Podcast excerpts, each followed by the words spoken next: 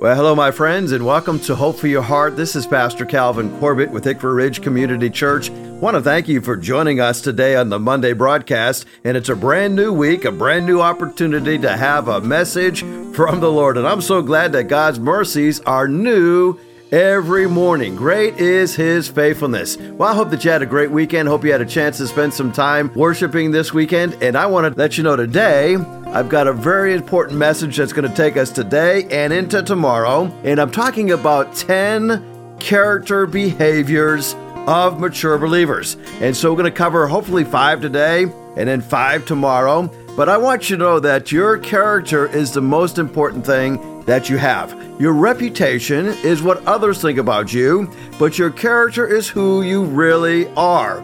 Now, we're living in a day and age that we are blessed with a lot of technology, and I'm so happy to be alive at this day and age. And I thank the Lord for all the technology that God has provided for us, and it just gives us another opportunity to get the gospel out wherever we go. Well, I was reading a blog not too long ago by Christianity Today magazine, and it's uh, actually a church planter by the name of Chris Ridgway, and he writes about this uh, digital voice assistant that is from Amazon, and you're familiar with, right? This digital assistant from Amazon is called Alexa. And so he talks about going into his back door, arms loaded down with bags, and he says, Alexa, turn on the lights. And as the command is given uh, with a little desperation, the lights come on, and he says, Thanks, Alexa. Uh, you know, I, as I think about that, and I think about that whole scenario, uh, the lights blink on, and he avoids stumbling and falling. You know, his hands are loaded down with groceries, and he says, Thank you to Alexa. Now, as you think about where we are living today, I want you to really think about what is happening. And he writes in this blog, he says, I don't actually picture like a headphone FBI operative in a van outside. Uh, yet once the lights came on, he says, I sometimes wonder who is listening in on my conversation. As a matter of fact, as of 2020, uh, there were 4.2 billion digital voice assistants being used in devices around the world. By 2024, they are believing forecasters suggest that the digital voice assistants will reach 8.4 billion. 8.4 billion people are, will be listening or using digital voices. And that is unbelievable when you think about it. All these different voices. And we look at this and we wonder is there really any privacy in our lives? Well, maybe the best starting place for a Christian view on privacy is to ask Does anyone have privacy in the presence of an all knowing God? In Genesis chapter 3, Adam and Eve run among the trees of the garden, and they are filled with shame when they hear their Creator walking through the garden. God asks, Who told you that you were naked? Uh, before their transgression, before the curse, Adam and Eve were naked and felt no shame. Now they were wearing clothes and trying to hide from God. You see, it starts with Almighty God. To you, all hearts are open. Uh, somebody once said that secret sin here on the earth is open scandal in heaven. Now, if digital adopters worry that someone might be watching, believers know for certain that somebody is. And they know that someone can be trusted even when authorities cannot be. Life as a believer starts with the truth that God does hear all, God does see all. The glowing Alexa in our kitchen becomes a digital icon of a greater spiritual reality. And now, is this terrifying to you or is this reassuring to you? Uh, really, when you think about it, it's relational. If God is our refuge, if God is the one that cares for us, if God is the one that we go to to be protected, uh, we enjoy his salvation. Salvation is a God who hears us, who hears the heartbreak in our voices.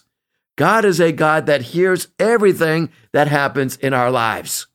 So, this morning, as we think about, or this afternoon when you're listening to this broadcast, as we think about what God is doing in our lives, I want to share with you 10 beliefs that every mature believer not only believes, but also practices in their lives. Number one, I'm calling this the belief that all you need is love. Now, if you're familiar with the Beatles, uh, you are very familiar with that song uh, way back in the 60s, and, and it was one of the Beatles' most famous songs entitled All You Need Is Love. During an interview with John Lennon, he talked about the lyrics of that song, All You Need Is Love, and he said, You know, those lyrics do not reflect my life. When I wrote them at that time, it did not reflect my life.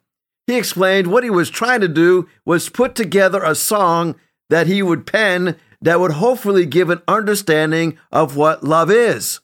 Although he didn't experience it, although he did not understand it, he tried to put words to it the best that he could. Uh, he really revealed in his life that there's this struggle that was going on. He said, I had experienced, you know, the love for people kind of in gusts, the love for things like trees and things like that, but I hadn't experienced what I was singing about, he revealed. It's like anything. He said, You sing about it first, you write about it first, and you find out about what you're talking about after. Well, when I think about the issue of love, all you really need to know is that God loves you. But what does that mean? It seems in our culture that everybody understands God is love and love is God, but what does that mean? When I think about that word love found within the Bible, it is actually defined to us in 1 John chapter 4 verses 10 through 12. John says this This is love. Not that we love God, but that He loved us, and He sent His Son as an atoning sacrifice for our sins. Dear friends, since God so loved us, we also ought to love one another. No one has ever loved God, but if we love one another, God lives in us, and His love is made complete or made perfect in us. You know, the Greek word for love is actually five different Greek words that are commonly used in the Bible. Uh, some would say there's seven, uh, but really there's five prominent Greek words for the word love. And I want to recommend a book to you that will help you shed some light on this. And it's a book that was written by C.S. Lewis. And it's a book that is entitled the four loves. Now you may be saying, I just thought you said there were five types of love. Well, in this book, he covers the major four loves in uh, the New Testament and throughout Scripture, but there's actually a fifth one. And, and he talks about that fifth one in his books, but he focuses on the four. And that's what we're going to do today. And the fifth one that is kind of excluded is in Greek literature, and it's also used in the New Testament. Uh, it's desire.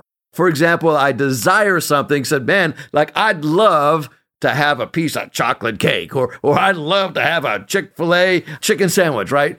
Those are things that we love. And the Bible really doesn't spend a whole lot of time talking about that because, really, in reality, it's things that we like, and we just attach the word love to it. And so that is the word epithumia in the Greek literature, and it is found in the, in the New Testament, but it's really translated desire, okay? So the four other major loves beside that one is these four loves. Okay, let me give them to you one at a time. And this is probably not anything that is new to you as you're listening to the broadcast. But the first one we call Eros love.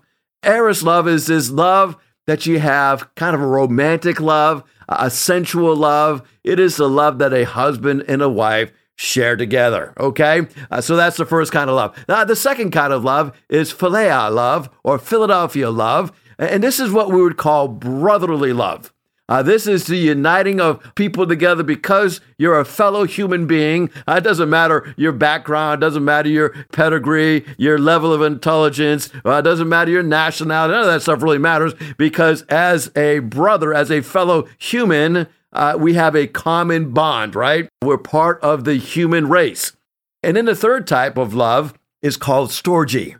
And this is the kind of love that you have for your family, right? And uh, this is an amazing love. This is a God given love. And, uh, you know, I'm so blessed that we now have, uh, my wife and I now, now have our first grandchild. You know, when James Robert III was born, I didn't have to get a book on, well, uh, this is how you love your grandson. Uh, there was just something that was natural that I just loved that kid. And I love that kid. And it's just amazing how I have this love for him. Uh, it was given to me, right? Uh, it's kind of like a, a mother's love for her children and a, and a father's love for his family. Uh, these are, are what we'd call family love. You love your family, right? Sometimes you don't like them, uh, but you love your family. And, and then the, the fourth type of love is what's found most often in Scripture, and that is the agape love. God's love for all of humanity. And so John defines this kind of love, saying that this is love, not that we loved God, but that He loved us. And He sent His Son as an atoning sacrifice for our sins. And when we are recipients of that kind of love, Oh, when we receive the love of God, all that we really need, when we get this kind of love, we can't help ourselves but love somebody else. Uh, that's how we love other people. In 1 John 2:15, it reminds us that we're not to love the world or anything in the world. And now John throughout uh, his epistle here in the Gospel of John talks over and over and over again about not loving the world. Now, I thought we were supposed to love the people of the world. Well, we are, but we're not to love the world system, the world's philosophy, uh, we are to love the inhabitants of the world, the people of the world, but we're not to love the world system. John says, don't love the world or anything that is in the world, because if you love the world, the love of the Father is not in you. Now, I want you to know a character trait of every mature believer is that they are in love, in love with people, right? Because God loves me, I can love you.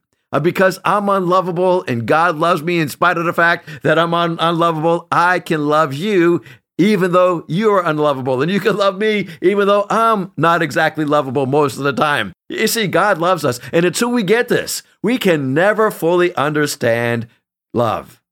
How do I know I have experienced God's love? Well, I love others, and His love is perfected in me. Uh, so, the first point a first character trait is that you have love. And it's part of who you are. It's not something that you put on, it is something that is within you. Uh, secondly, mature believers have joy. Henri Nouwen said this Joy does not simply happen to us, we have to choose joy. And we have to keep choosing it every single day.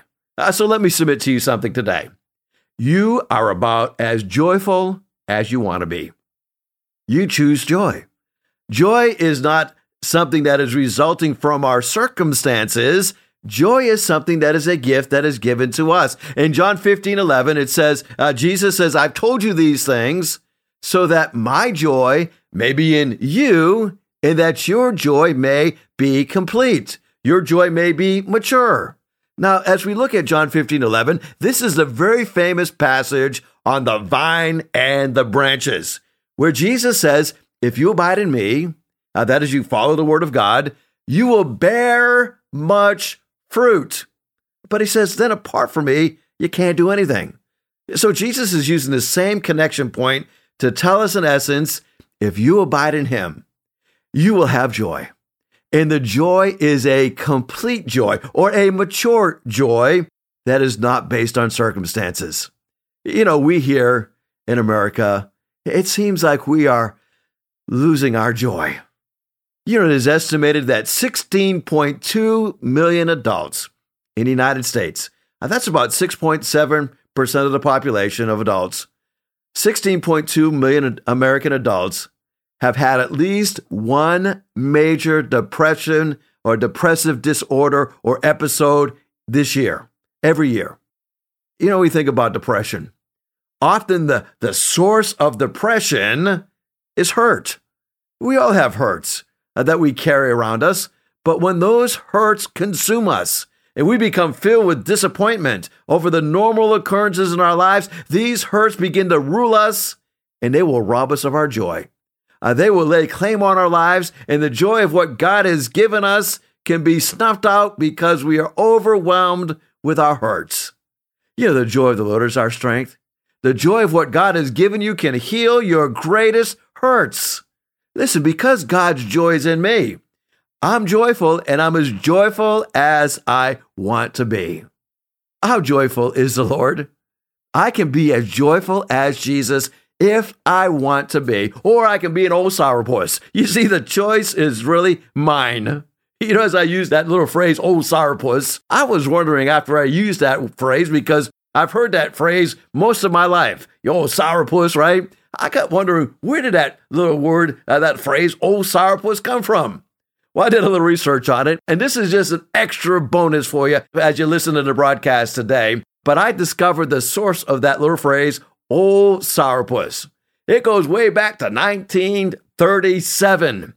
Now, 1937, Porky Pig's Railroad was on the airways, an old black and white cartoon. And you remember Porky Pig if you're old like I am. And, uh, and I was sharing this in church last Sunday, and I asked a lot of the younger people in our church, Have you ever heard of Porky Pig? And they all said, No, we've never heard of Porky Pig. Uh, well, do a little Google research, okay? And, and type in Porky Pig's Railroad 1937 cartoon, and you discover that Porky Pig is the engineer and he's running this train, and all of a sudden there's a cow lying down across the tracks.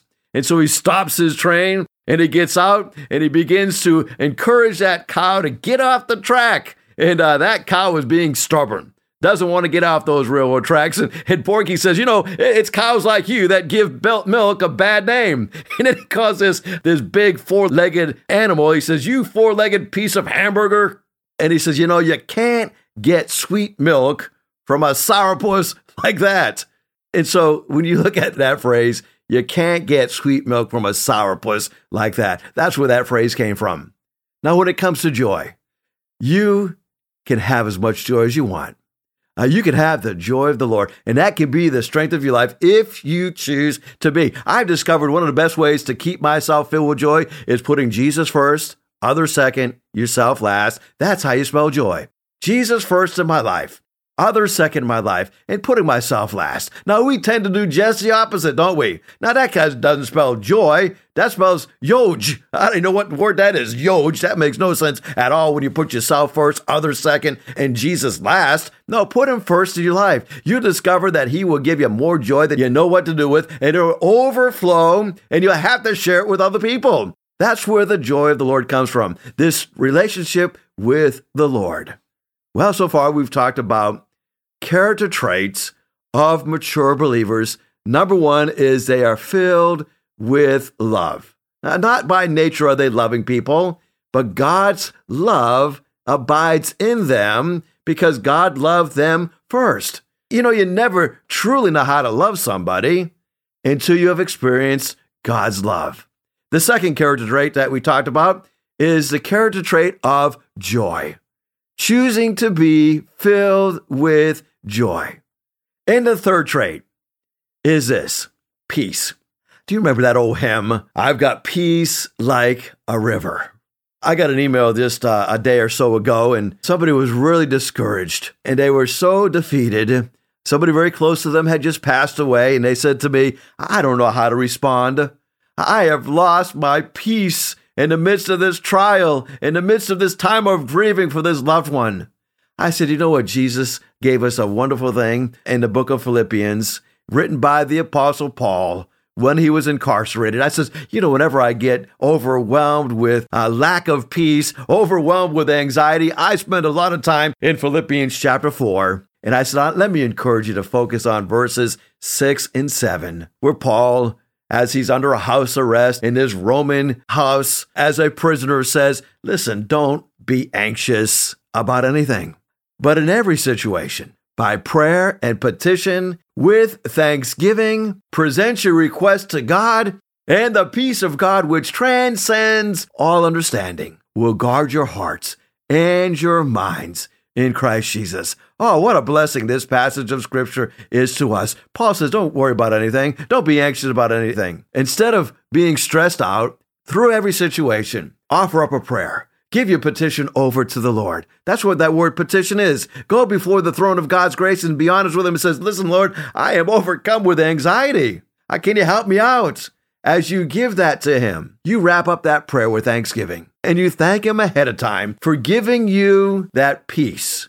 And it says, present those requests to God. And then God does something that really blows your mind.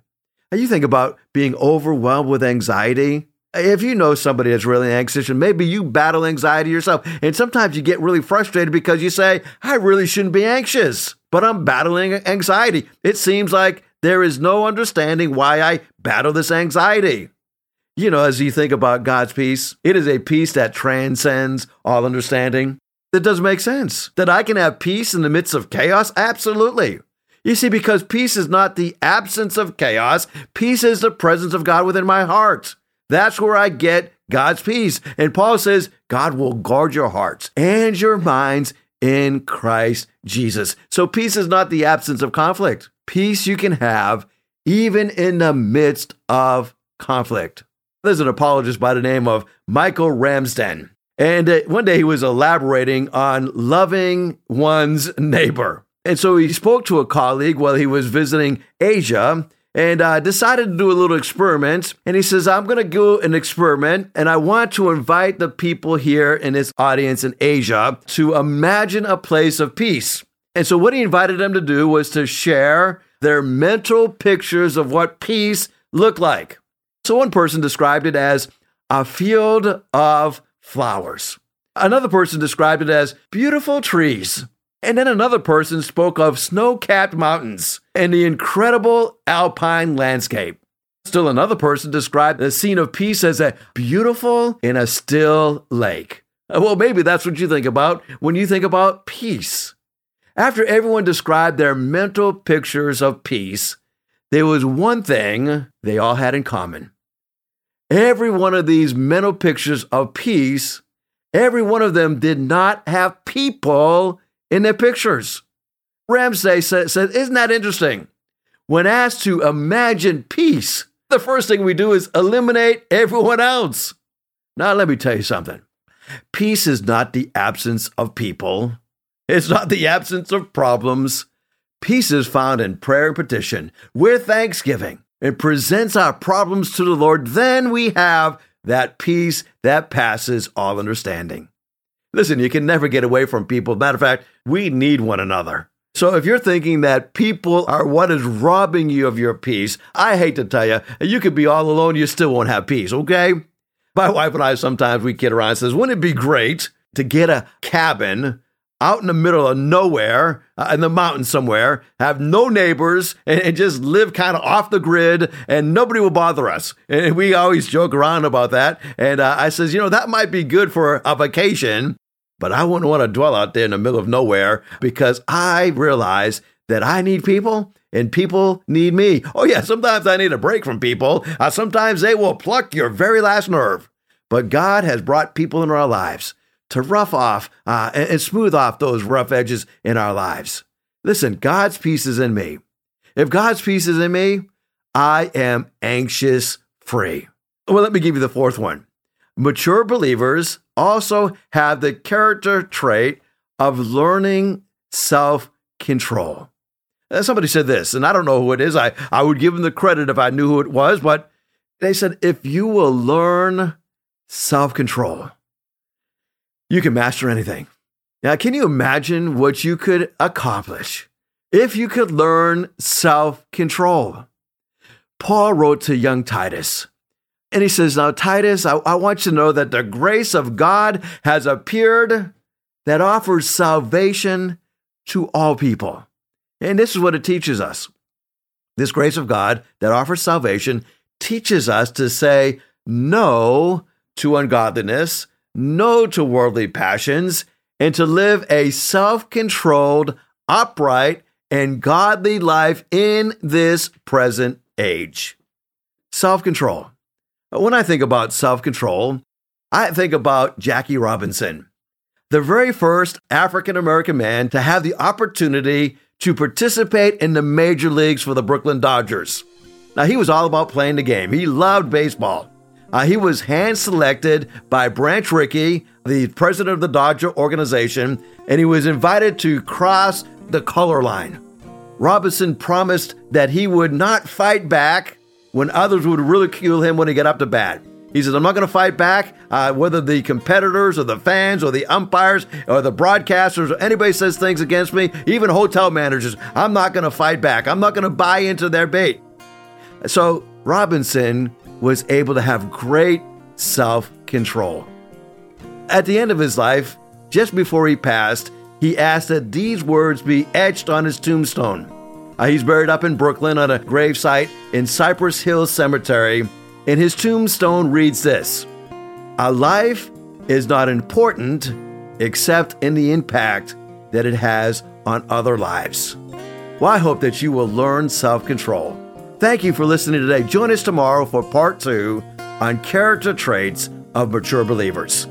If you'd like to hear this broadcast again, you can have a free download at buzzsprout.com backslash 1890557, or you can listen on Amazon, Spotify, Google Podcast, and Apple Podcast. Hickory Ridge Community Church is located at 3320 Battlefield Boulevard South in Chesapeake, Virginia. Sunday service times are 9 a.m. and 10:30 a.m. We'd love for you to join us. For more information, go to hrcc7.org. And remember, no matter what you're going through, in Jesus Christ there is always hope for your heart.